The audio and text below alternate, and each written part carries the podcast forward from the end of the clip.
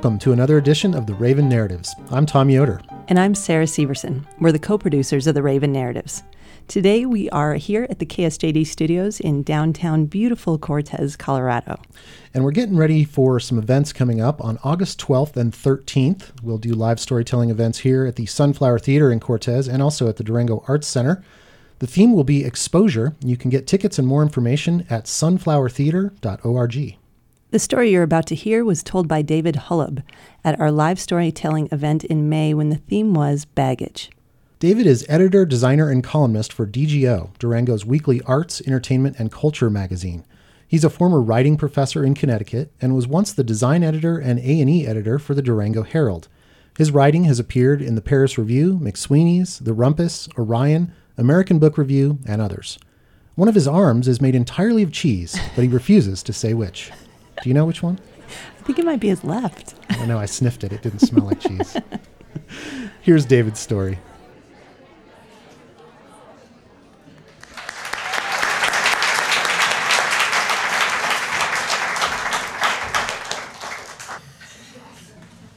We got married when we were 20. And the day after we graduated college, we moved away from Colorado.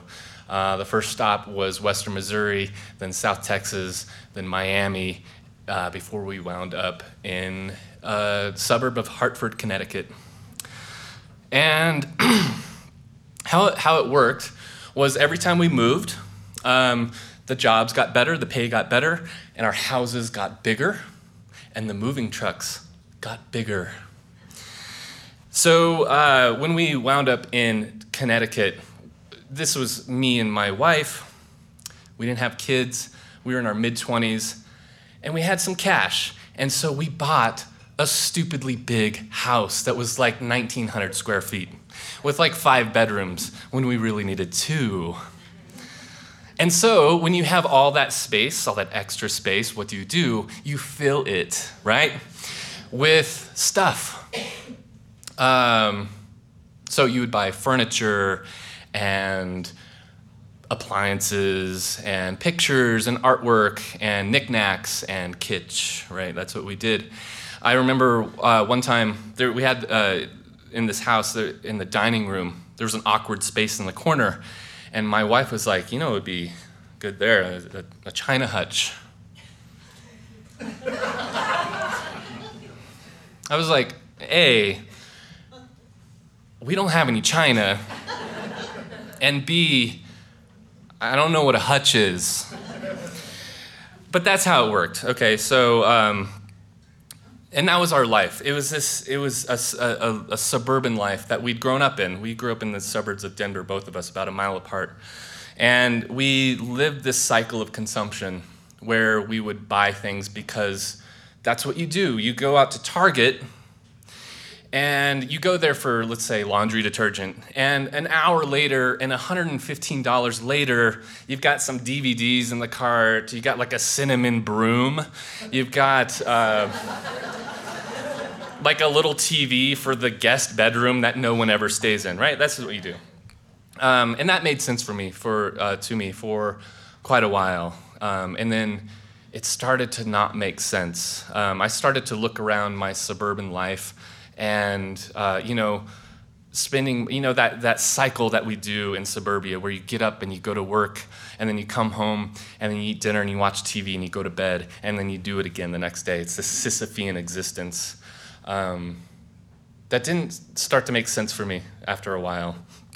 Um, so coupled with that uh, I, I got what at the time was my dream job at the Hartford Courant, which was as a graphic designer, and they were just well known worldwide for the graphic design. I'm like, I made it, right?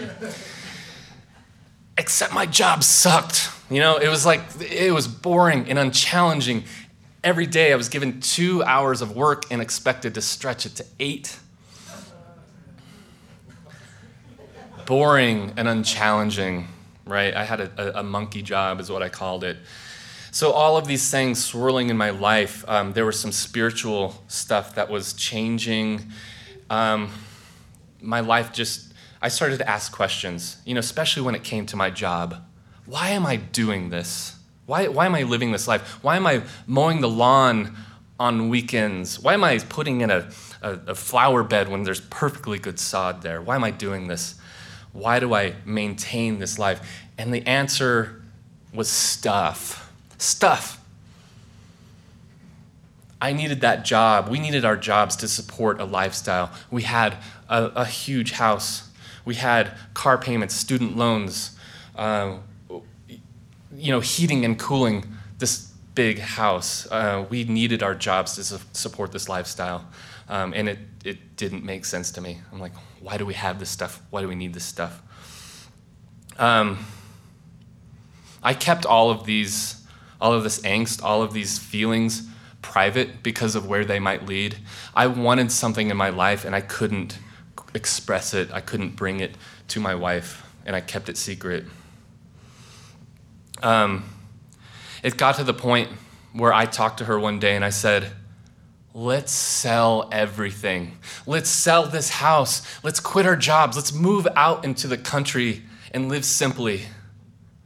And she's like, What the hell are you talking about?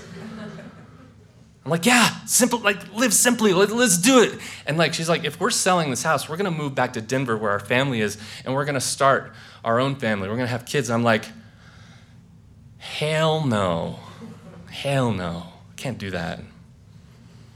I didn't know what it was, but I knew I needed out of that. I, I couldn't express it, I couldn't formulate what was just this power inside of me. And it, by the time I brought it up to her, it was too late. I had already made this, this decision of what I had to do. I had to leave. I needed a new life. We were married for, at that point, 10 years. In a span of three months, I dissolved that life. It took me three months to convince this woman who had spent, said I met when I was 16, three months to end everything. I, had to convince her that I was not the same person. And the, hard, the hardest part for me was looking her in the eye and saying, I'll always love you, but I don't love you anymore. And it was so hard because it wasn't true, but it's what I had to say for her to leave. And so she left. I said, Take everything. I don't want any of that stuff. And so she took everything. She took everything. Except for like a camp chair and an air mattress, which was my bed in the living room. And I, had, I, you know, that stuff was gone. But oh my God, like I never, I, I didn't regret sending all of that stuff away, including her and the dogs and everything. I lived in that empty house for a year. It wouldn't sell. It was, it was the height of the housing bubble busting.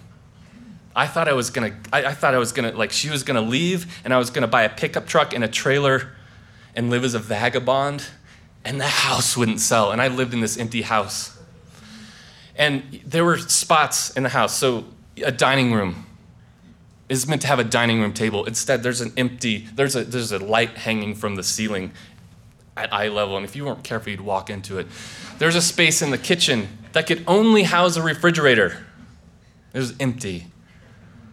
And, I, and, if you weren't careful, you'd knock your head on that cabinet, and I did. I was, I knocked it, and I fell on the ground, and there was like cartoonish birds circling above my head. But more so than a lack of furniture and pictures on the wall were the echoes that I heard every time I walked on the hardwood floors, every time I sneezed, every time I spoke on the phone, there were echoes. And I heard her voice. I heard her crying and her pleading. I couldn't get those echoes out of my head. I, this house eventually sold. And I found my simple country life. I rented a garage apartment in rural Northwest Connecticut and lived there and that was a time for, I lived there for three years, and that was a time for me to understand what I had done, understand why I made the choices that I had to make to get out of that life. And I began to heal there in that, in that tiny garage apartment. But every day, the, the guilt that I had, the pain that I caused, the heart that I broke, the more I processed that experience, I began to take pieces of that pain and that burden off of my back and set them on the ground so that I could look back and see where I've come from.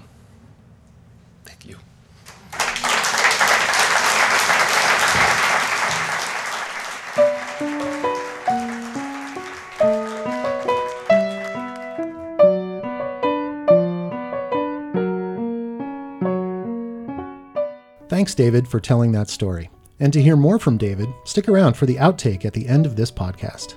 To hear more stories like this one, subscribe to the Raven Narratives podcast on iTunes, SoundCloud, or Stitcher, where you can also leave comments and share the stories with your friends. If you want to pitch your story for a future Raven Narratives live storytelling event, go to ravennarratives.org and fill out the form on the contact page. You can also see a photo gallery of our storytellers and find out what the themes will be for upcoming events.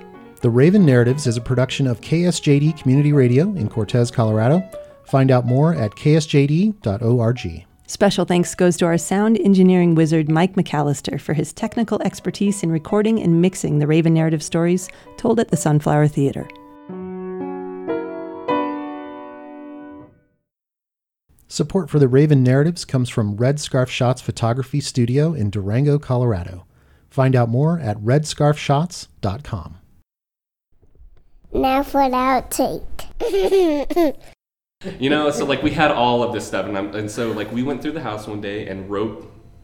Uh, I wrote down on a piece of paper what I wanted, what I wanted to keep, and what and any and everything else. I said take. I don't want it. I'm moving out into the country into a trailer. so I, I I don't want anything, and so uh, every like she stuck to that list. You know what I'm dying to know? What? What was on that list? I know. That's what I wanted to know too. Like, how big was it? How many items? was it? Yeah. was like, Yeah. do you remember? Like, you must remember. I remember. still have it. You do? You still have the list? I do Oh have it. Oh, Yeah. that's great. What? So what? Yeah. So what things? was on the list? Um, you know, like um, you know, JV dishes, JV Yeah. silverware. uh, JV. oh, that's junior the varsity. brand. Yeah. No, no, no, No, junior, like junior varsity. The second Oh. best. right. Yeah. Oh, oh, JV got Not the it. cool stuff. yeah.